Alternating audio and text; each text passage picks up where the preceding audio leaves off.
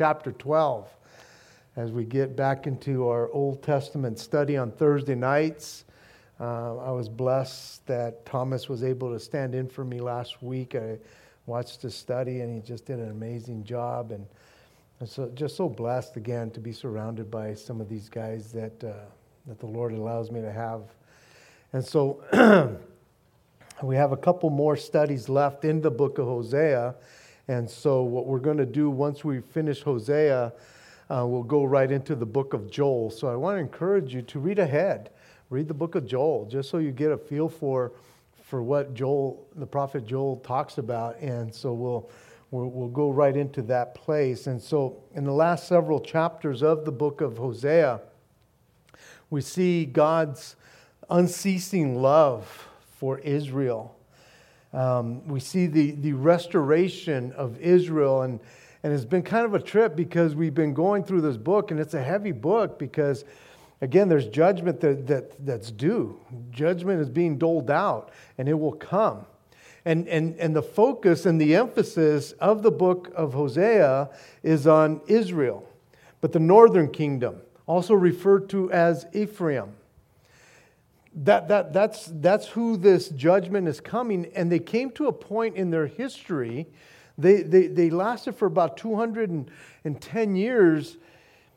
And they have like 30 some years left. And, and by now, in our text, they have a shorter time. But right after King um, Jeroboam II, man, it was after that that the, they passed this line and judgment was going to come and they were not going to escape it. And that's where we find ourselves as we're studying this, this word. And, and, and again, man, the, I, I was looking at the scripture as I'm looking at this, and what came to mind was in, in Hebrew 12, Hebrews 12 6, it says, To whom the Lord loves, he chastises, he chastens, and scourges every son in whom he receives. And chastising is not is, is, is not the judge inflicting punishment on a criminal in order to uphold the law. Chastising is more of a, a loving parent who would be discipline his or her child in, in order to build something in them, to, to, to strengthen their character,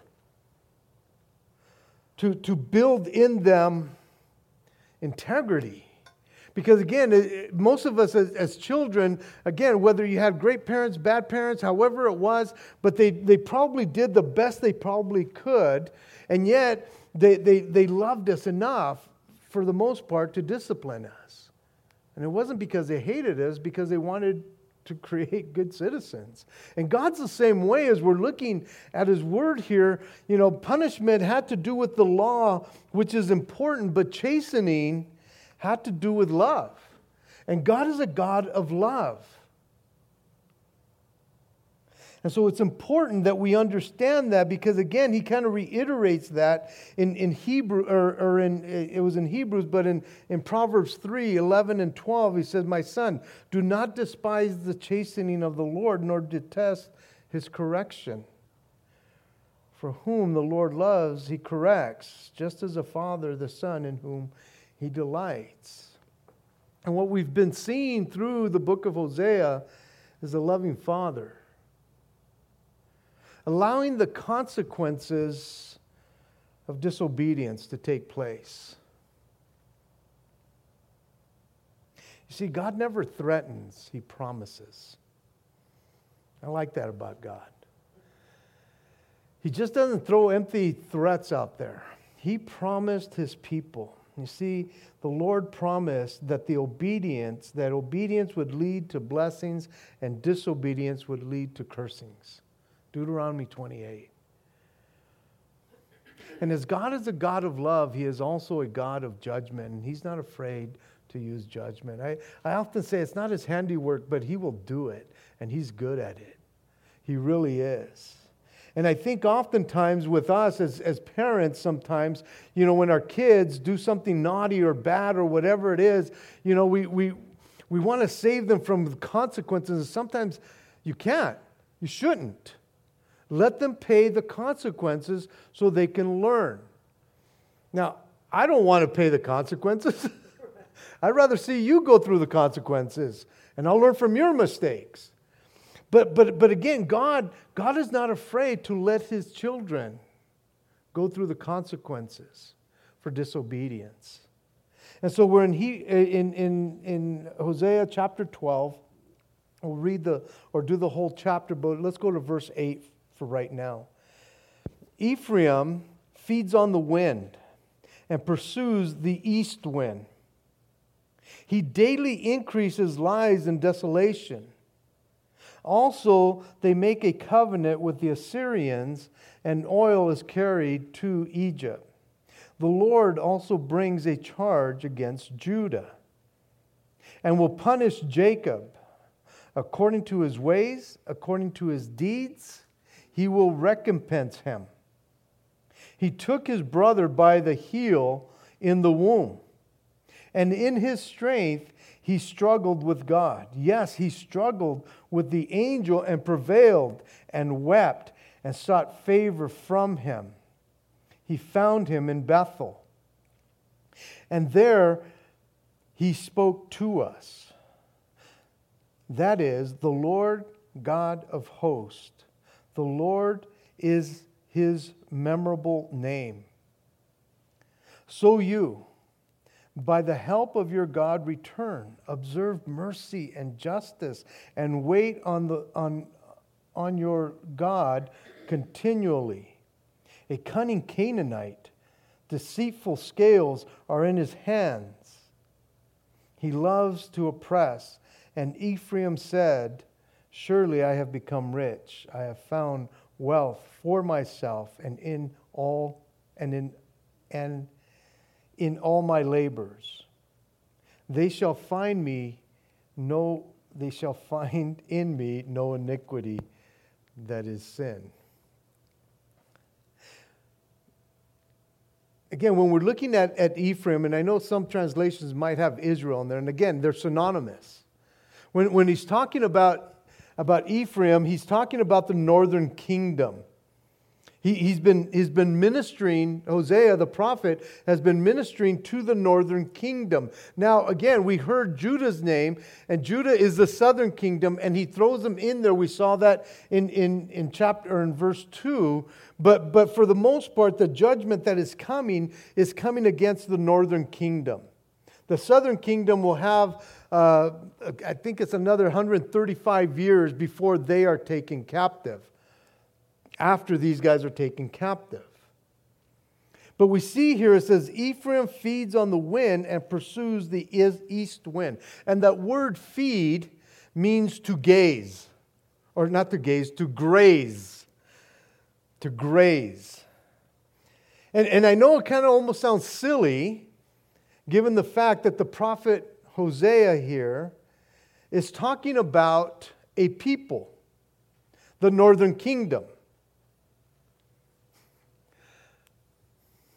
As I'm looking at this, I'm thinking they're feeding on the wind and pursuing the east wind. Now, if you saw a dog chomping at the wind,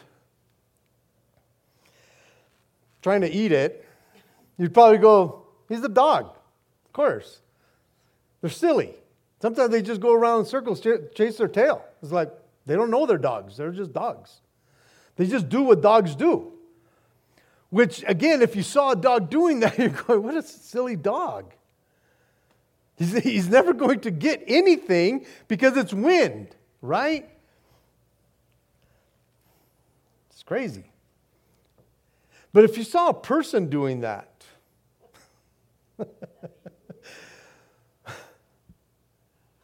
you, you'd be thinking, well, they're going to come up empty rather quick. Because if they're chomping at the wind, again, if somebody saw them doing that, you'd think they're a little cuckoo. They, they, they've kind of fallen off their rocker a little bit. They're off their rocker, if you will. Now, living in Phelan, they'd probably get full of air really quick because it's always windy up here. But, but, but if you saw somebody chomping at the wind, again, it, it would be futile. They, they, would look silly trying to chew wind. And for sure, they're never going to get any nourishment. They're never going to be satisfied. Even if they did it all day long, they would never, ever be nourished by chomping at the wind. But that's exactly what Ephraim was doing. And the prophet gives us this almost silly notion that they're chomping at the wind, but the Lord is prompting him to say, that's how futile these guys are. It would be as silly as, as some hungry sheep ignoring the green pasture that they have there, and instead they're, they're trying to grasp. It would be that, that's ridiculous. They have green grass right here. Ephraim had the Lord God for all their life there. And yet, it seems like they're going after something that will never, ever satisfy. They were living in vanity or for vanity. They were excelling. They were prospering. It was a prosperous time in their life, and yet they're going after these things that are vain, just like the wind, and trying to eat the wind. It says that they're pursuing the east wind. Now, the east wind in the Palestine area, as I was reading, that that region, the, the, the wind is coming from Arabia and it's coming across all this sandy wasteland and it just kind of wreaks havoc as it comes because from the east wind it would be it would be dry and, and, and it would destroy the vegetation. It would oppress the man for sure because it's a it's a bother but it's messing up his crops and doing all those kinds of things. It would get to the sea and it would become volatile in the sea and just kind of disrupt the sea. And so again you, you have this picture of the east, east wind coming and causing this whirlwind, and yet they're chasing after stuff like that. Things that will not satisfy and things that will become destructive in the end. That was Ephraim. An east wind, apparently, in most countries, is, is very destructive. In, in Psalm 48 7, it says, As when you break the ships, of Tarsus with an east wind. Job 27 21 says, The east wind carries him away. He is gone. It swept, it sweeps him out of his place. And so the east wind, apparently, again, it's more destructive, basically, I guess, from the west wing wind. But, but this east wind, they're, they're pursuing those things. And, and, and, and what was happening with Ephraim, that they had left God they, they didn't forget about him, but they had left him. They were pursuing idols. They were following after, after things that, that truly couldn't minister to them because idols are empty. And they, they fed on the idols, if you will, as they worshiped. They fed on something that was unsatisfying. They would never be satisfied. They were chasing after things that were destructive in their life.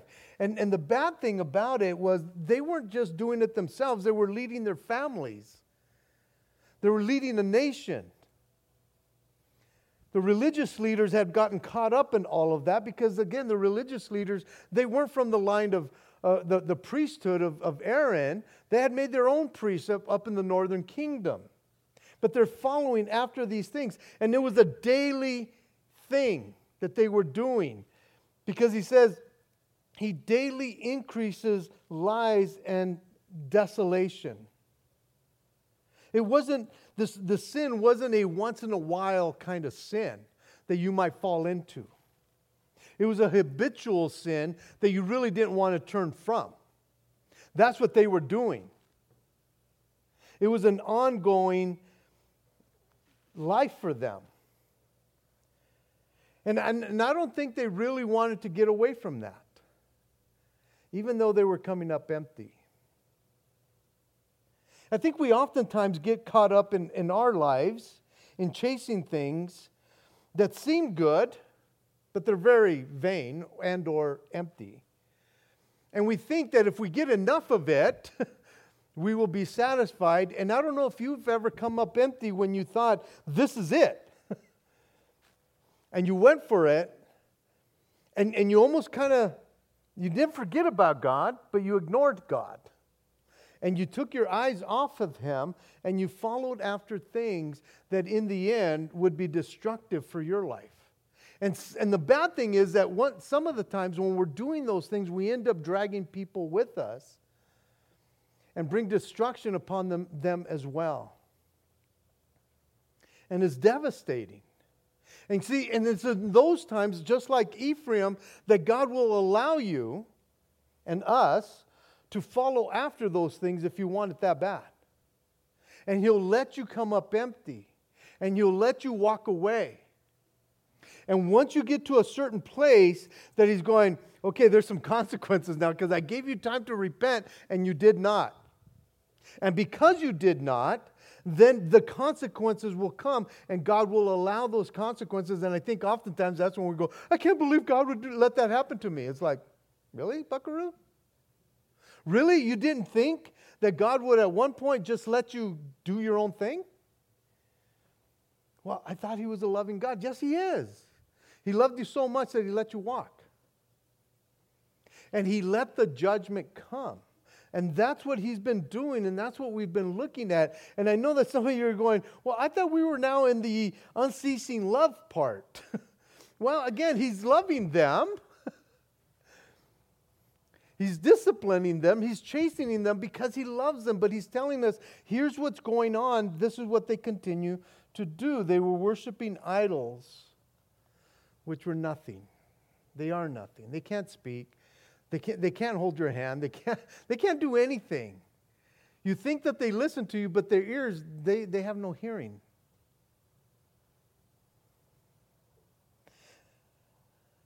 They were feeding on empty things.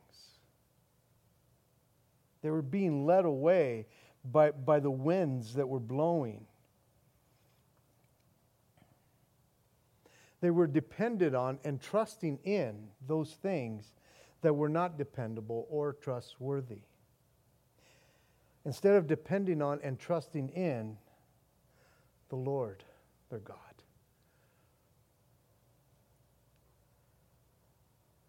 This too was emptiness and chasing after the wind, and God was allowing Israel to, to be disciplined. But, he, but he's doing this because he loves them, because he, he eventually wants to draw them back. And I've shared with you again that as we've been going through Hosea, that even though there's judgment that's allotted to them, this judgment is not forever. He, he, he will have a remnant even in these 10 tribes. I know people have often talked about those lost, lost 10 tribes of Israel. And people have all these speculations. I'll, I'll tell you this right now they're not lost. God knows exactly where they're at. They've never been lost in God's economy. And these are the 10 tribes of the northern kingdom that would be taken away. But they're not lost to God because He knows who they are and He draws them back. this last part of verse 1 in the, in the New Living Translation, where it talked about also they, they make a covenant with the Assyrians and, and, um, and oil is carried to Egypt. It sounds like this in the New Living Translation, they pile up lies and violence. They make they are making an alliance with Assyria and sending oil while sending oil, olive oil, to buy support of, of Egypt. And so again, they, they were following after these, these alliances that were never going to help them. They're going to help destroy them. And then in verse 2, he begins and says, The Lord will bring a charge against Judah. The, the, the, guilt of Judah, the southern kingdom, was not as open as the guilt of Israel, Ephraim, the northern kingdom. As far as following after other gods, Judah kept on being warned don't be like your sister Israel. Don't follow after other gods. But they would eventually do that. and so, so he kind of brings Judah here too. He says, I will bring a charge against Judah. And, and, and eventually, again, they would fill themselves up with the same kind of sin as Israel did. And they were well on their way at this point in writing. And so Judah is brought into the rest of this prophecy that is given to the nation of Israel, the northern kingdom. And so this prophecy is given to both of them in general. And so he mentions Judah, and if you remember, Abraham was the father of the whole Jewish nation. Before the split, after the split, they still all claimed uh, Abraham.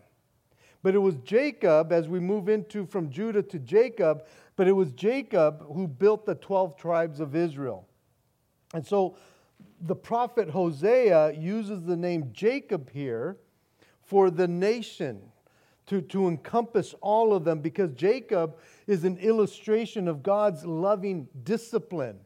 And he gives us a picture, and we almost have to go back to, uh, to, to Genesis to, to look at the picture. And you can read back in Genesis from about 22 to 35, I think it was 32, that you can read about, about Jacob.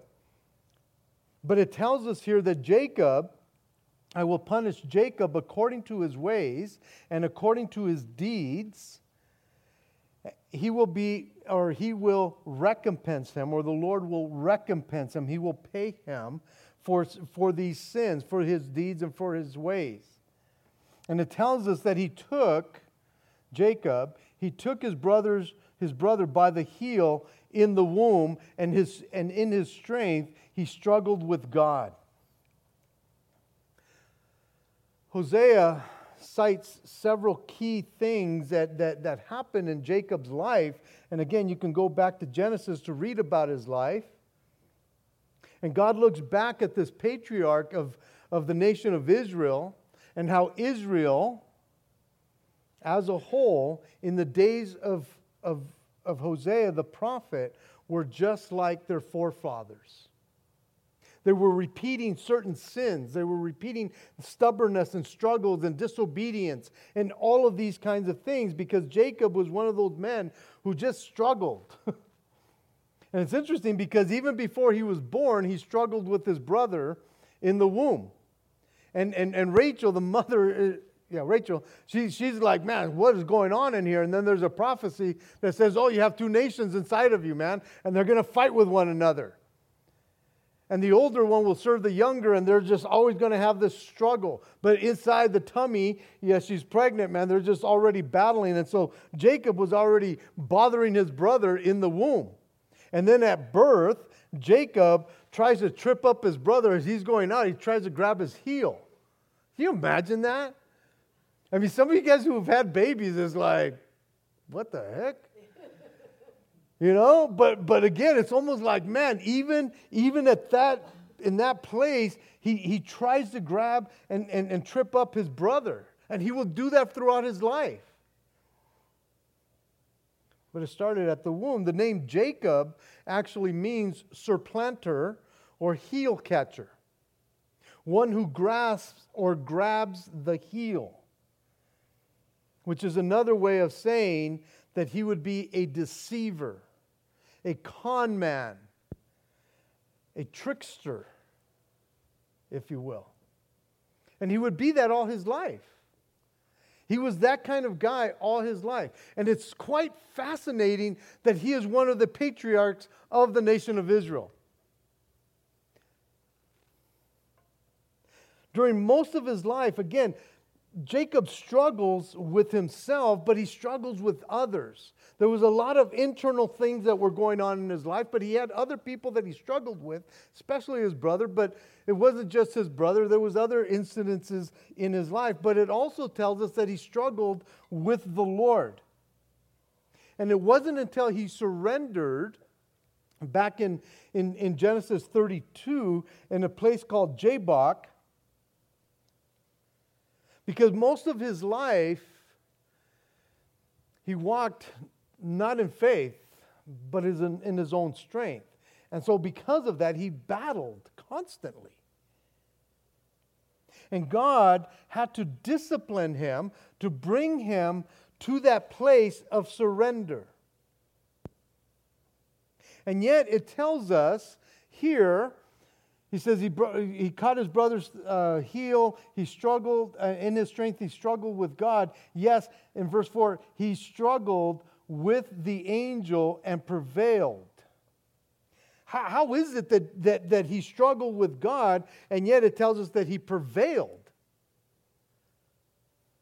He, he prevailed the only way anyone can prevail when they're struggling with God. And that is, we prevail when we end up losing. And we know it. And because we lose and we know it and we recognize it, then the only thing you can do when you're at that point is you hang on to the one you're struggling with. And that's what he does. He struggles with God, and, and, and as they're, they're struggling, he knows that he's beat. But yet he hangs on and he doesn't let go.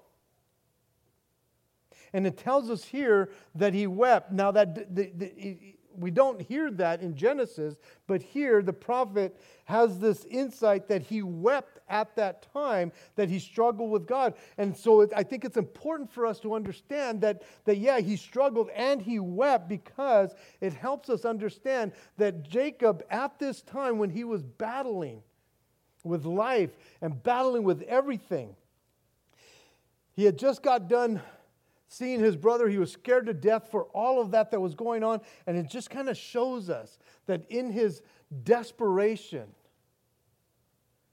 in his brokenness, he just hung on to God because he had nothing else. And, and he pleaded for a blessing. And it was almost like he knew he had lost. And I think that when we come to a point where we're struggling within ourselves, we're even struggling with God, and, and, we're in these places that we're just going like, Lord, I don't understand. And the only thing you can do is weep. And the only thing you can do is hang on. And by hanging on, you prevail instead of just giving up. You, you, you hang on and you prevail. And yet he pleads for a blessing before you go. Let me go because the angel is going, Hey, it's daybreak. I got to go, man. He says, I'm not letting go until you bless me. And, and again, you're thinking, here's a guy who's been a supplanter all his life, who's been a tripper upper all his life, man. He, he, he made life miserable for other people, it seems like. And yet, in that time, the Lord still grants him a blessing. Why? Why would he love him that much to give him a blessing after, after he's messed up other people? And so God blesses him by changing his name. The angel asks, What's your name? It's Jacob. Supplanter, heel catcher, tripper upper, whatever you want to call me. I'm a deceiver. I'm a con man. I've been that all my life. And he blesses them and he says, Let me change your name to Israel, governed by God, one who has battled, one who has given up.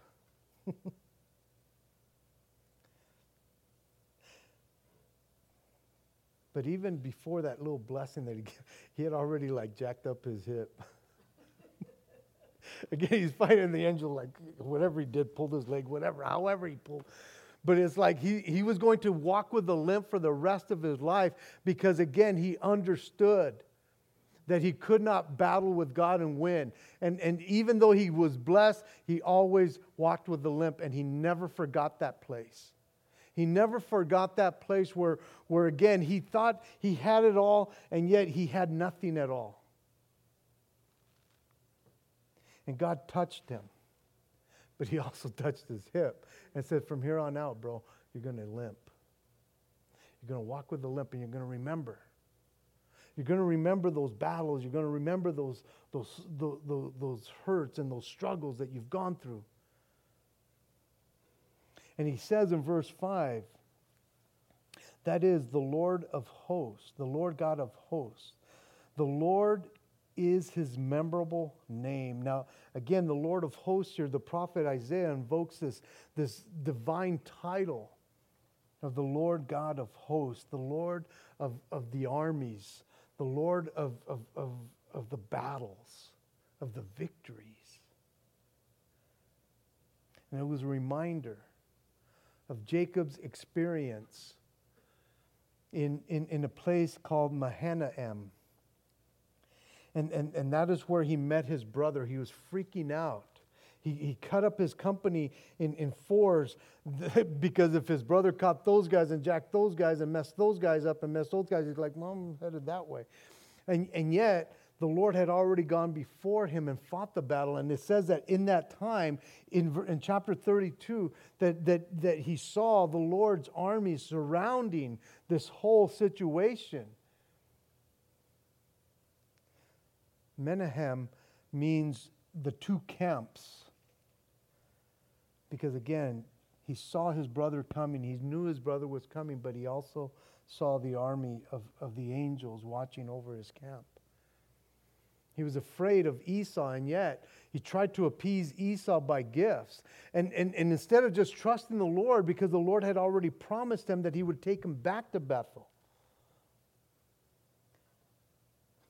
And so he promised to take care of Jacob and bring him back to that place.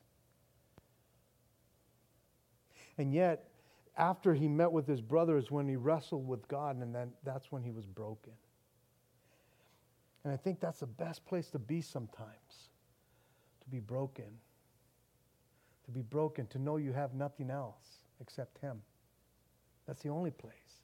Because I think oftentimes when we think that we still have strength, it's like, Lord, I'm, I'm, I'm good. I could do it. It's not a good place to be when you think that you can do it on your own. And Jacob had had to come to a point, and it's not because God hated him, he loved him. He knew that he was a, supplanter. He knew that he was a con man. He knew all these things about him, but, but it was still his. He was still his God.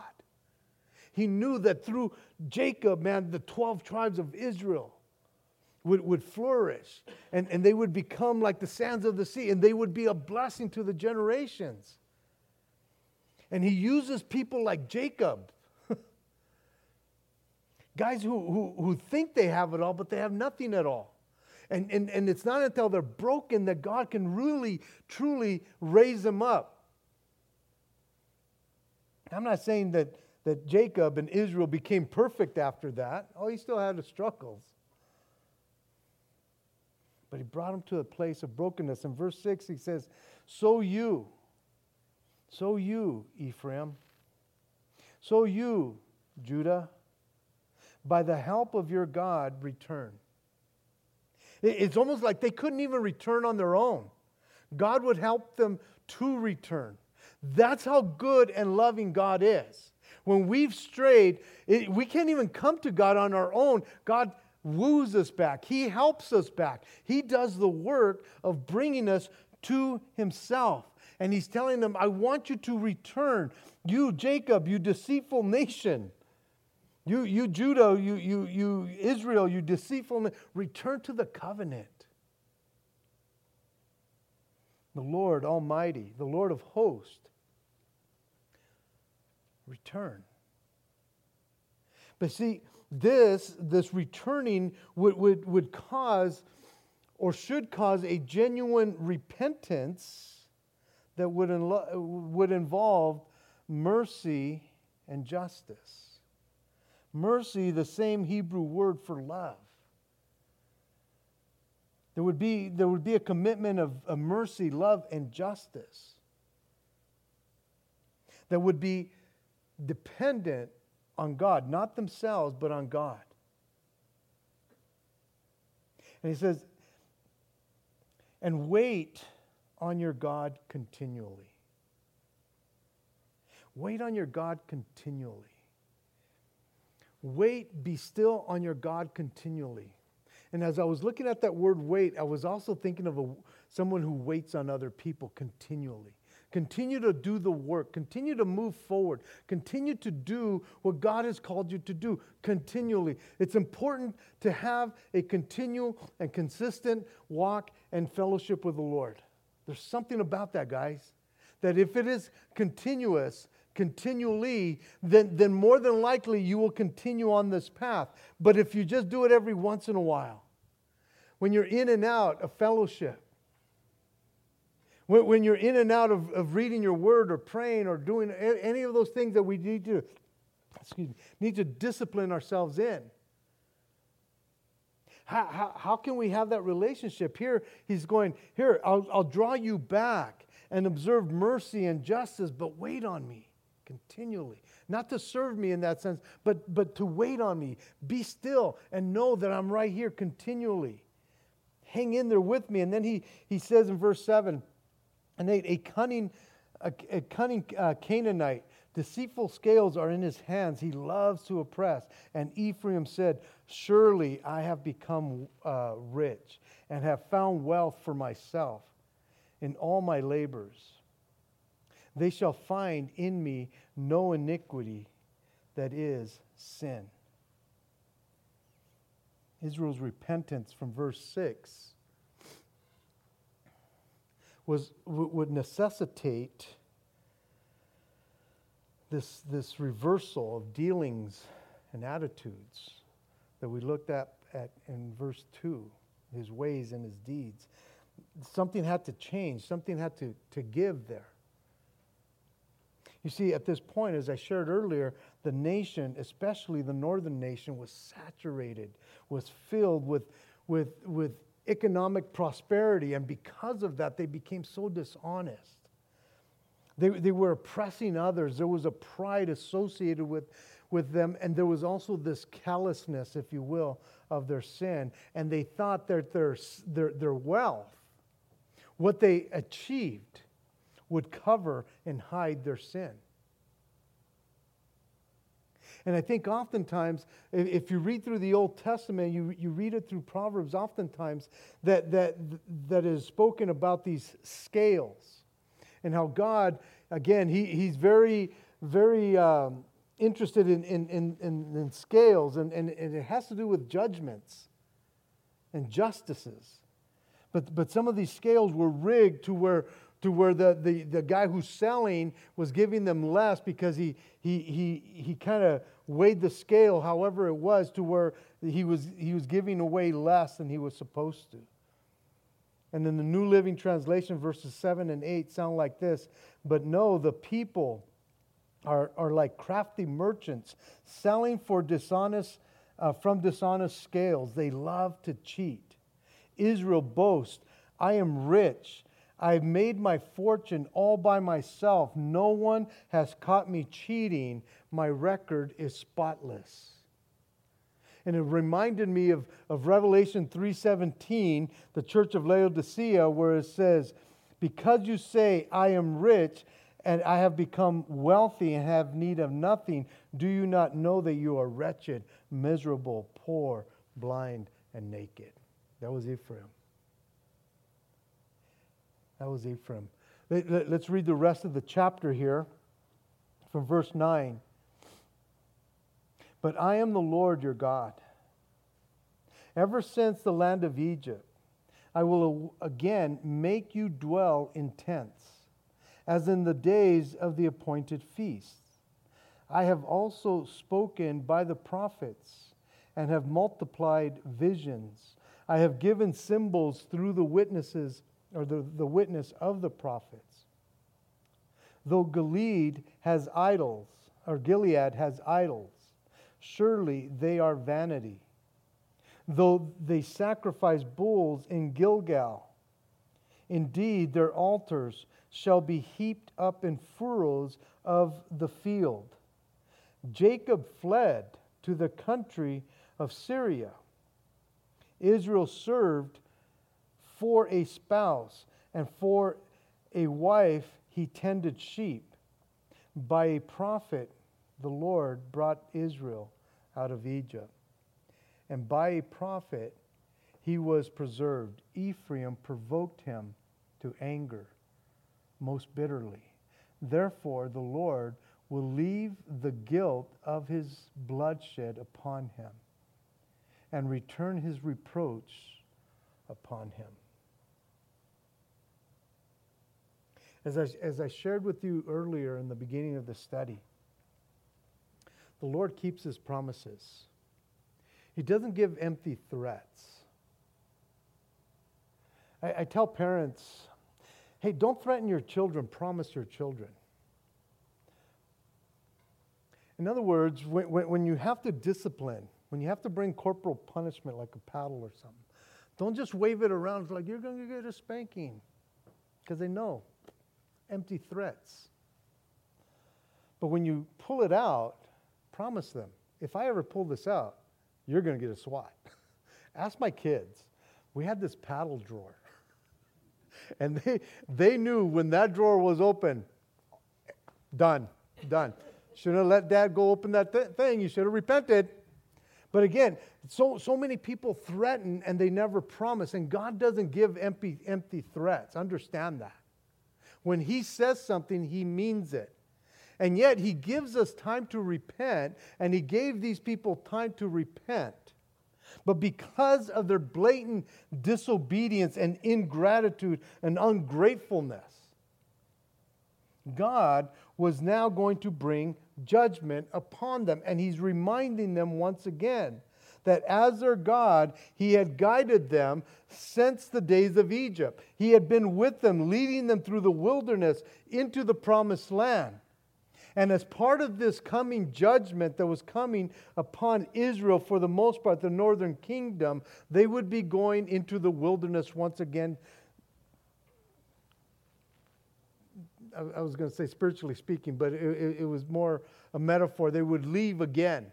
They would be basically living in tents. Again, they were living in prosperity. They probably had these amazing houses. And yet, once a year in the, ta- in the Feast of the Tabernacles, they would dwell in tents for a week. And he says, I'm going to take you back out there that you're going to long for that one week that you had that tent in your homeland because now you're going to live outside your homeland in exile in tents. I'm going to take you back to that place. This, the wilderness experience that they again commemorated through the Feast of the Tabernacles, man, they would long for those times, those appointed days, where they were able to live in tents because that was their ritual. But they had their house right over there, which I'm sure some dads probably snuck over there during the night. Like, I'm going to sleep in my bed. That would be me be that as it may. Verse 10, he says, I have also spoken by the prophets and have multiplied visions, have given symbols through the witness of the prophets. Though Gilead, though Gilead had idols, surely they are vanity. Though they sacrifice bulls in Gilgal, indeed, their altars shall be heaped up or heaped in the furrows of the fields. The Lord had communicated through Israel by sending prophets to them. And once again, they have a prophet by the name of Hosea who is telling them about this judgment that's coming, and they didn't want to hear any of that. And so they continued to repudiate and, and reject and renounce the message and the messengers that God had been sending them throughout the years, even to this day. They did not like the message or the messenger. And he reminds them of what happened in Gilead and Gilgal because they, that's where the wickedness was happening of, of, of going after idols.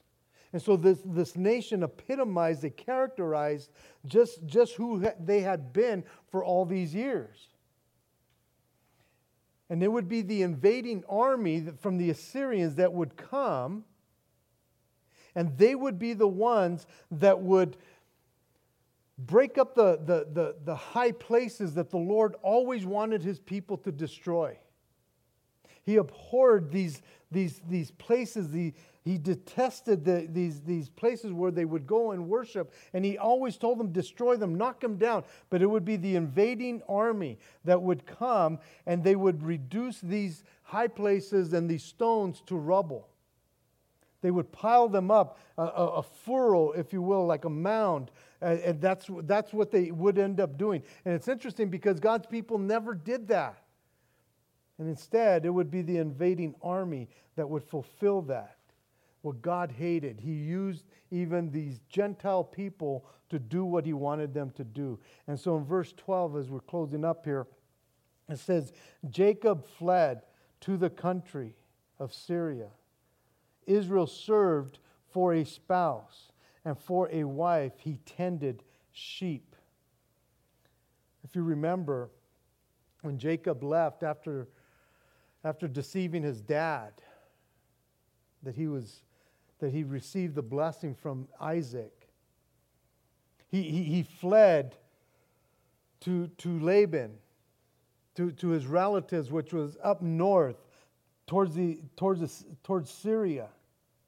And there he would work for a, a, for a spouse. He became almost a slave to this man so that he could win this wife. And when, when he was deceived, then he had to work some more to get the one he really wanted, but now he had these two wives. And so he worked as, as a sheep herder. He tended sheep. He was a shepherd so that he could get what he needed to get. And yet God reminds them that, that even after they were sent to Egypt, he sent another prophet to them, Moses, who was also a man who, who herded sheep for a time. And in the end, here in verse 14, Ephraim provoked him, provoked God to anger most bitterly. Therefore, the Lord will leave the guilt of his bloodshed upon him and return his reproach upon him.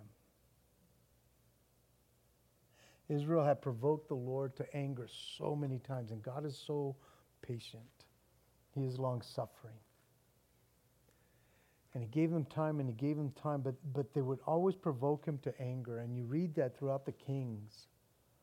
In, in, in, the northern kingdom, not one of their kings, the 19 kings, not one of them did right in the sight of the Lord. They always provoked the Lord. And yet he gave them some 210 years to repent to turn.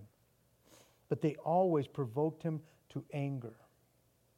And so Hosea, the prophet, is alluding to the idolatry, this, the spiritual immorality that they were continuing to provoke the Lord in, going after other gods. Again, we saw the, the, the picture of Hosea marrying a prostitute in the beginning, saying, This is what Israel has done. They've prostituted themselves. And so, in response to this, the Lord would not, not that He wouldn't forgive them, but He didn't extend that forgiveness anymore. Only because they had passed that period, that time of repentance. And, and even though they would, because some of them understand this in that time after they pass the line, a lot of those people went down to the south down to the southern kingdom. But God would let the nations be guilty.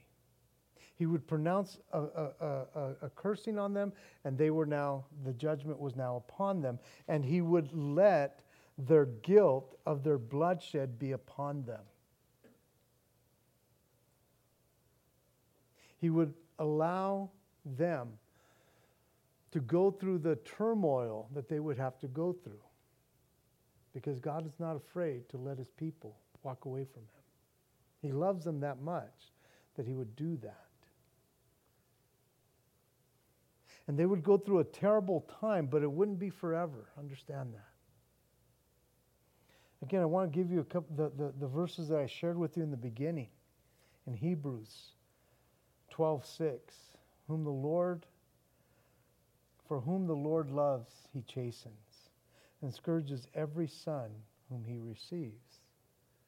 Again, this, this chastening is, is, is a loving parent who wants the best for their children, who will do whatever they have to do, even if they have to let their children pay the consequences, so that they can learn, so that they can grow, so that they can mature, so that they can be productive later on in life.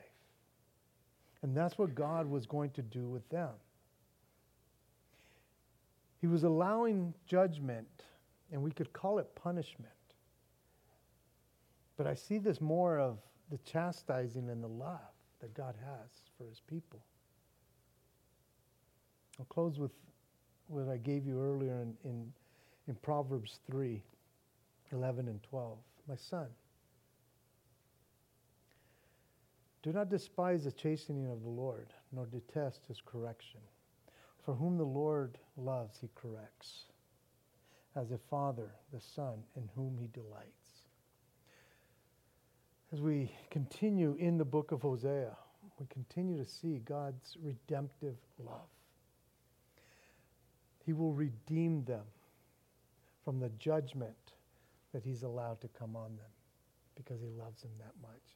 And guys, I want to encourage you. I don't know where you're at tonight.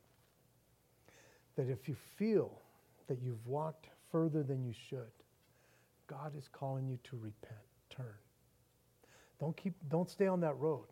It, it, it will be vain. It will be futile for you. Turn. Don't chase the things that will leave you empty.